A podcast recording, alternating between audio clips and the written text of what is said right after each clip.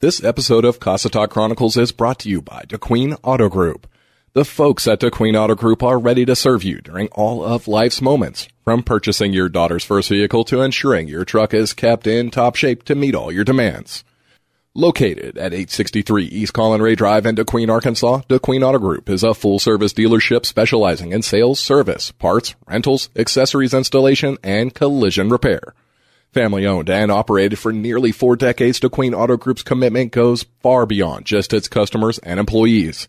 The business is a proud supporter of the community at large, with donations to local youth groups, charitable causes, and as a premier supporter of the annual Sevier County Fair and Rodeo. The level of service at DeQueen Auto Group speaks for itself. It was voted the 2023 Best Car Dealership, Best Body Shop, and Best Automotive Repair Facility in the 2023 Sevier County Reader's Choice. From owners Jay and Mary Ellen Dooley to Paul Lewis in sales, Tammy Huddleston in the rental department, Alicia McWhorter in parts, Jose Hernandez in service, Diego DeNova in the body shop, and Juan in the detail department, DeQueen Auto Group is made up of committed and dedicated personnel whose top goal is serving the community, finding you the right vehicle for your needs, and keeping it in good shape on the road ahead. Learn more about DeQueen Auto Group by visiting DeQueen4.net or checking out DeQueen Auto Group on Facebook. Call the dealership at 870-642-3604 or better yet, just stop by at 863 East Raye Drive in DeQueen, Arkansas for all your sales, service, parts, body shop, and rental needs.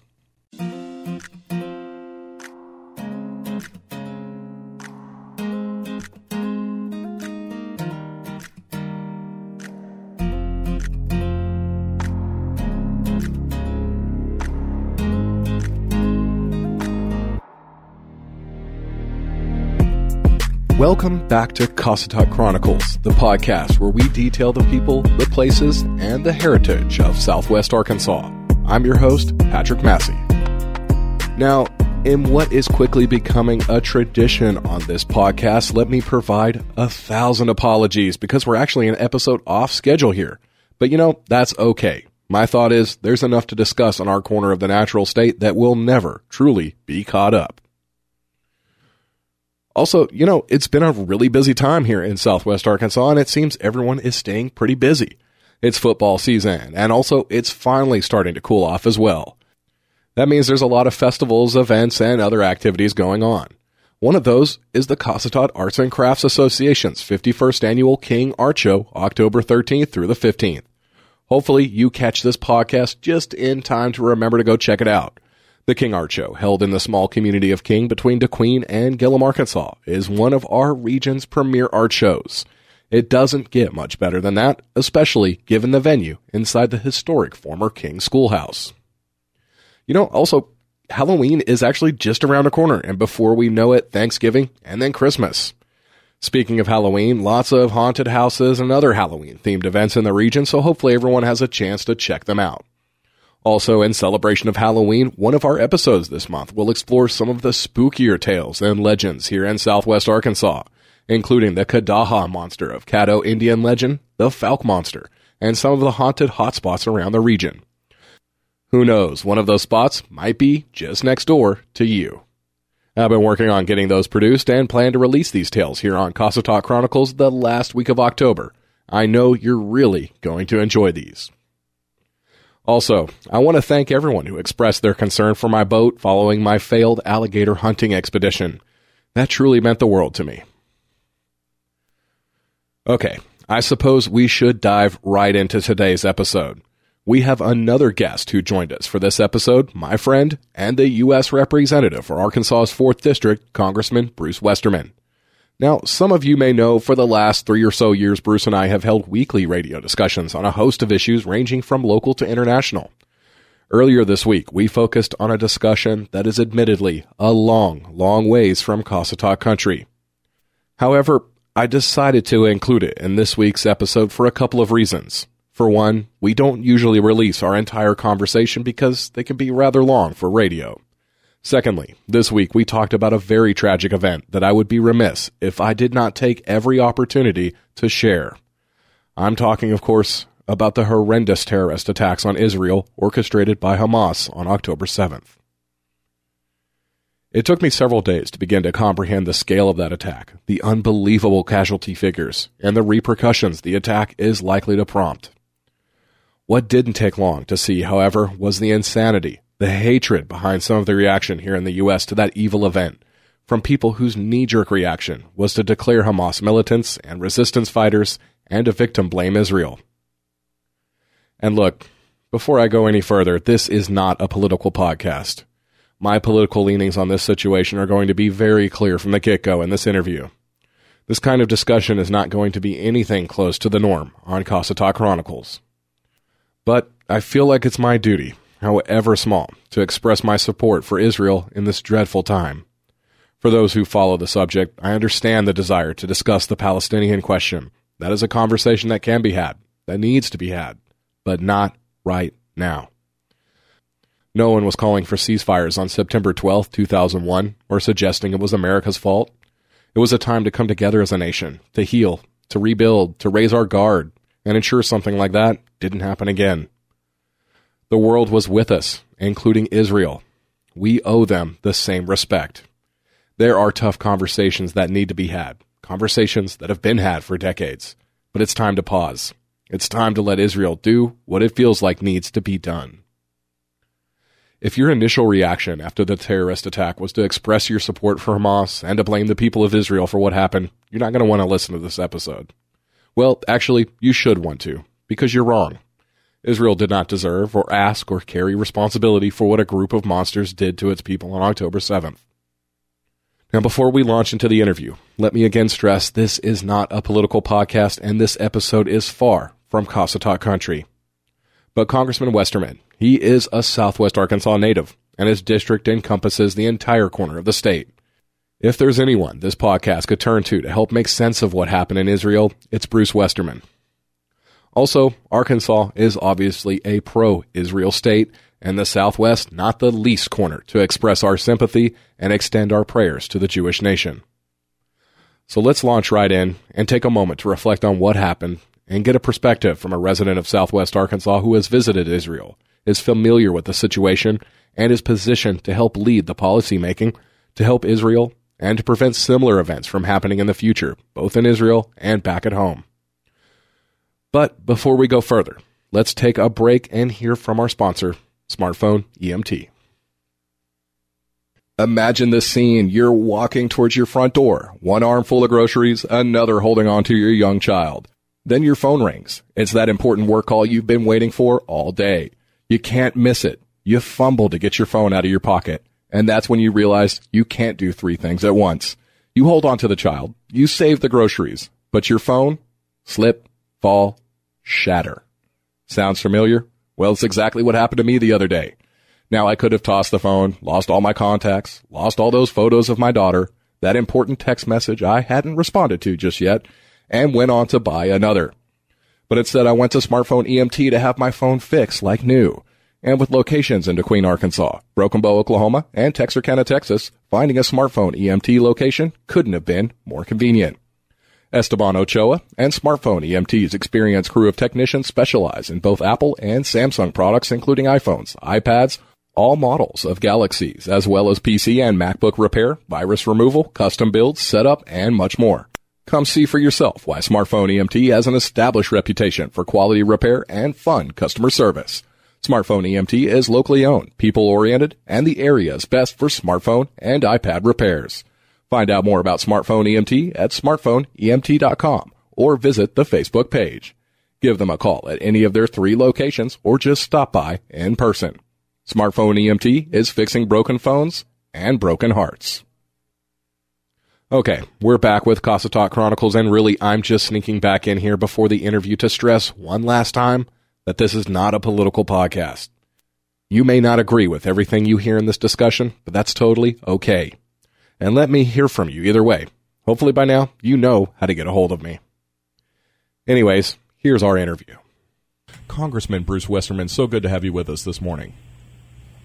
Patrick, good to be with you, even though I'm uh, calling from Washington D.C. without uh, much progress being made this week. You know, the feel the, the Lord's blessed me and glad to be here, and we're going to get this figured out. Well, somebody's got to do that tough work up there on the hill. I'm glad uh, glad to know you're up there fighting for us. Well, uh, Congressman, I um, I know that that's obviously been a been a big discussion here for a couple of weeks, but. Uh, I, I want to kind of focus on a topic today because, Congressman, we are speaking during what is really one of the most tragic moments in recent years, considering the horror that unfolded in Israel this past Saturday. And I think it's important to say, but uh, maybe parents listening to this with small children around may find some of this a little unsuited. But look, it's important to be clear on just how ghastly and how hideous that terrorist attack against Israel was.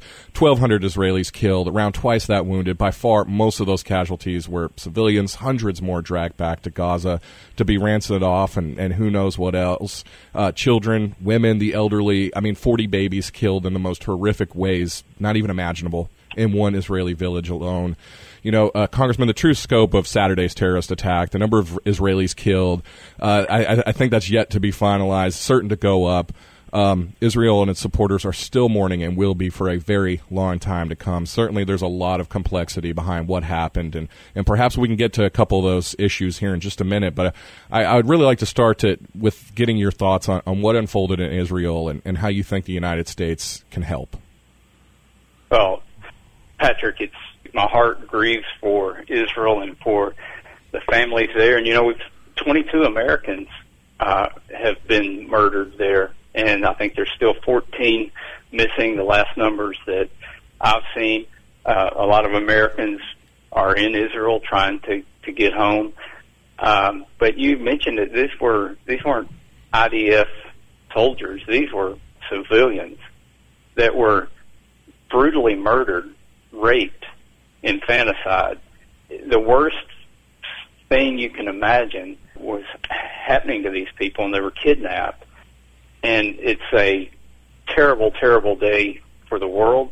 Uh, America stands strong with Israel, and you know the Israeli military is very well trained, very well equipped, and uh, they have to go kill these terrorists. There's no other way to deal with them than to use brute force and and kill them. Uh, that's the only thing they they understand. And you know they shout uh, death to Israel, death to America.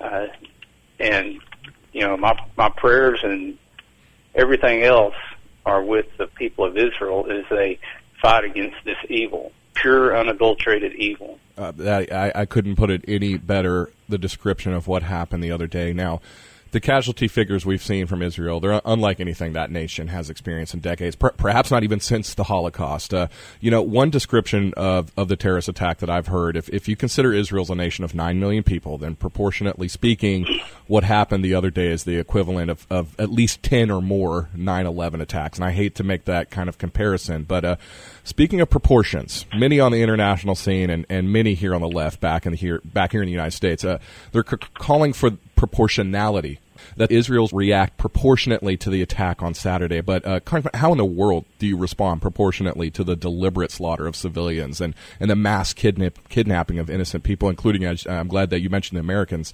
Uh, I mean, Congressman, in some senses, these calls right now, they're, they're preposterous. This is a war. This was a uh, unprovoked attack on innocent people with the the worst kinds of actions that um, that these terrorists could take, and the response is to exterminate them, to go in and kill them all, and to drive them out. And that's the kind of proportion they need to be met with, and they terrorists around the world need to understand when they do this stuff that it leaves uh,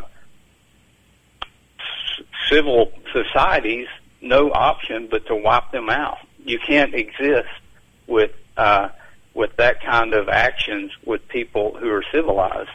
So, you know, the, the proportion needs to be um, much greater than what the terrorists hit with for them to understand this is not acceptable uh, to do.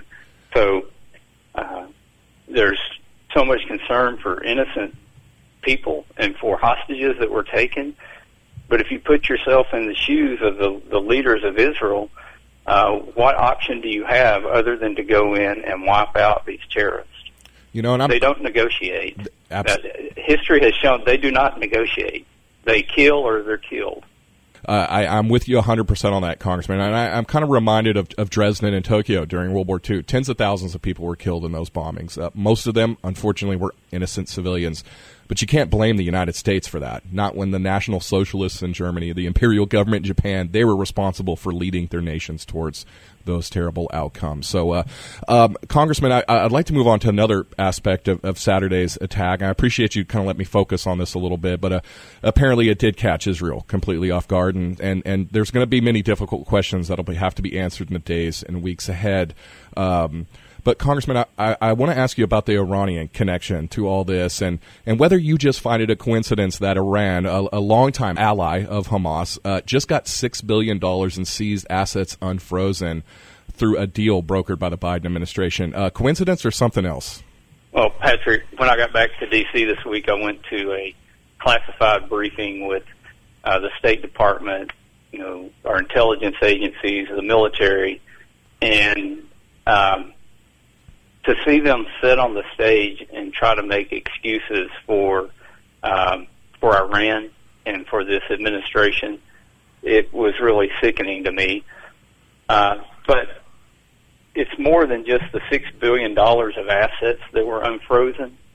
And they they tried to make the argument that none of those funds have been released yet. But it's like if you had your budget for the year and somebody said we're going to give you six billion dollars that you can only buy food and medical supplies with, uh, you know the budget you have for food and medical supplies, you now know you can use that for something else. That's right. You can rob Peter to pay deeper. Paul. And...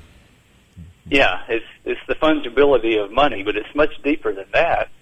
Um, and this is what we have been saying over and over and over about our energy policy. That energy security is national security the amount of oil that Iran has sold since Joe Biden's been president has skyrocketed at high prices, which means that has generated funds for Iran to carry out stuff like this. And they are the world's number one sponsor of terror. I can guarantee you they're behind and they're supporting what's going on with Hamas. and uh, it's unacceptable the position that this administration has taken uh, with Iran and you've also got Hezbollah in the north, uh, you know, up around in, in Lebanon, up by the Golan Heights. That they're they keep, uh, you know, flirting with the border there. Sure, these provocations, some incursions. Mm. Yeah, trying to keep the Israeli uh, defenses uh, occupied up in that area. Uh, you've got the uh, East Jerusalem and the West Bank yeah. which is probably the most stable part of the area, but it's pretty bad when you have to start calling that the most stable part of the area. This is yeah. major, major issues, and Iran's behind it, and we're playing footsie with Iran with this administration. The oil prices that is such a uh, a complex and, and, and a, a, great connect a great connection I haven't even not thought of in regards to this particular situation and uh, and and I it's hope not just the prices it's the volume that they've produced. Mm uh, and it's mostly been bought by China. Uh, but it's a, a high volume at a high price, which is just uh, flowing cash into Iran. Well, absolutely. That's a great point. I, am glad that you made it. Now, I want to I want to move on to maybe just one final part of this conversation before we do let you go, Congressman. Um, that's some of the reactions we're seeing back here at home, uh, back here in the United States, particularly among the left and including some of your colleagues in the House of Representatives, officials who consider Israel to be a genocidal settler nation, who took what happened the other day and twisted it into praise for, for Hamas terrorists, even calling them militants. Uh, you have professors and students in universities making the most awful and preposterous statements, including a professor at Yale, which which you attended, Congressman, and and obviously as a conservative, I imagine you were in a very small minority at Yale, and even so, the hate speech of one professor is hardly representative of of the university. But I but I do wonder what you make of all this, and and particularly whether the the anti-Semitism, let's just call it what it is, anti-Semitism spewing from college campuses, is this a free speech kind of thing, or or is this indicative of some kind of moral rot among our educational institutions. Or, oral oral rot is a is a very good way to describe that. You know, we hear about hate speech. If if there's ever anything that is hate speech, uh, this is hate speech. And you talked about the small number of people that are getting a lot of attention. There are there are members of Congress who are flying Palestinian flags outside their office in the U.S. Capitol uh, grounds uh, that will not denounce Hamas. but I can tell you, it's a very small group. It's a very small group of Democrats, and I'm going to take up for some of my colleagues across the aisle that I don't agree with anything else on. There are many of them that are just as furious about what's happening as as I am. But there are people in Congress who are trying to push the same message, uh, and to me, that's unacceptable. I've had people ask me what you know what would have happened if members of Congress had been flying swastikas and pro- promoting uh, Nazi propaganda during World War II. I, I don't think that would have lasted very long, and uh, I think the the people who elected those people would demand that they they change. But um, you know, some of these folks are from cities where they have high immigrant populations, and they've been elected to serve in Congress, and they hold these views. So that tells you a little bit about what we're against, up, up against in this country. And there's uh, Palestinian, pro-Palestinian, pro-Hamas rallies happening in D.C. right now. Yeah, you know, we have this segment, uh, uh, or we have the, the, the, a party, I guess you call it the Democratic Socialists of, of America. Um, a few me- a few members card carrying members in, in, the House of Representatives. Uh, I think what we've seen from them the last few days, uh, their name would be better off changed to the National Socialists of America. But uh, Congressman, I, I, think there's there's going to be a lot more to say on all this in, in the near future, and, and, no doubt what happened the other day is going to have some serious and, and just very long term repercussions across the Middle East. I, I really do appreciate you focusing on this uh, on this topic with me and, and for our listeners today. But uh, you know, here we are. It, it's Friday. Uh, the Razorbacks are preparing for our annual sacrifice to the Crimson Tide this Saturday. I hate to put it that way, but this is this just isn't a game that tends to go our way. Any thoughts you want to share on uh, on the game, or any plans to, to maybe catch it, even if you're in DC? Well, I think I'm going to be busy while I'm I'm here in DC. Uh, but you you never know. That's why never they play know. the game. And wouldn't it be great? We've never beaten Nick, Nick Saban. We don't have to play them next year. Wouldn't it be great for the Razorbacks to go to Tuscaloosa and steal one uh, from Nick Saban and not have to play them for a few years? It's possible. Uh, and that I'm pulling for the Hogs, but we'll see how it turns out. I love it. I love it. I, and excuse my pessimism. I've been optimistic every week, and that's not gotten me anywhere. So I'm trying a different tack this time around. But uh, well, uh, well, perfect, Congressman. I suppose we should leave it there. As always, thank you so much for taking some time to speak with us, and looking forward to doing it again very soon. Thank you, Patrick. Have a great weekend. You too. Bye. All right. Well, I appreciate everyone who made it this far. This was not an easy conversation to have, and as I hinted at, there will be much more to say in the weeks, months, and days ahead. I want to thank the Congressman again for his time, and hope we can have him back during quieter moments to discuss more of his background and what he does in Congress. Next week, I promise we'll return to Southwest Arkansas with what I hope is a fun look at the fascinating look at the geographic complexity of Southwest Arkansas from the swamps and bottoms in the extreme south to the Ouachita Mountains and forest on its northern periphery. We'll look at some of the great outdoor locations to explore and the parks to check out. It's going to be a bit of a whirlwind tour due to the sheer amount of natural treasures we have here in southwest Arkansas, but we'll explore some of them much more thoroughly in future episodes of the podcast. I think this is a good place to leave today's episode of Cossatot Chronicles, which is not a political podcast. In the meantime, let me thank Cossatot Chronicle producers Jen Albert and Tyler Massey for making me look and sound better than I deserve. I want to also take a moment to thank our sponsors, DeQueen Auto Group, located conveniently on Collin Raye Drive in DeQueen. Give them a call at 870-642-3604 or better yet, stop by in person, whether you're in the market for a new vehicle or just need to keep that old one running. Either way, the folks at DeQueen Auto Group are going to ensure you and your vehicle are well taken care of. And thanks to Smartphone EMT, find out why Smartphone EMT has established a solid reputation for quality repair and fun customer service specializing in smartphones and iPads. Convenient locations in DeQueen, Arkansas, Texarkana, Texas, and Broken Bow, Oklahoma. Check them out at smartphoneemt.com or visit them on Facebook. And of course, thanks especially to you, the listener From me and everyone with the Ouachita Podcast Network, thanks for listening to Cossatot Chronicles and make sure to check out the others at theouachitapodcast.com. Visit Cossatot Chronicles on Facebook and email us at cossatotchronicles at gmail.com. We'd love to hear from you. See you next time.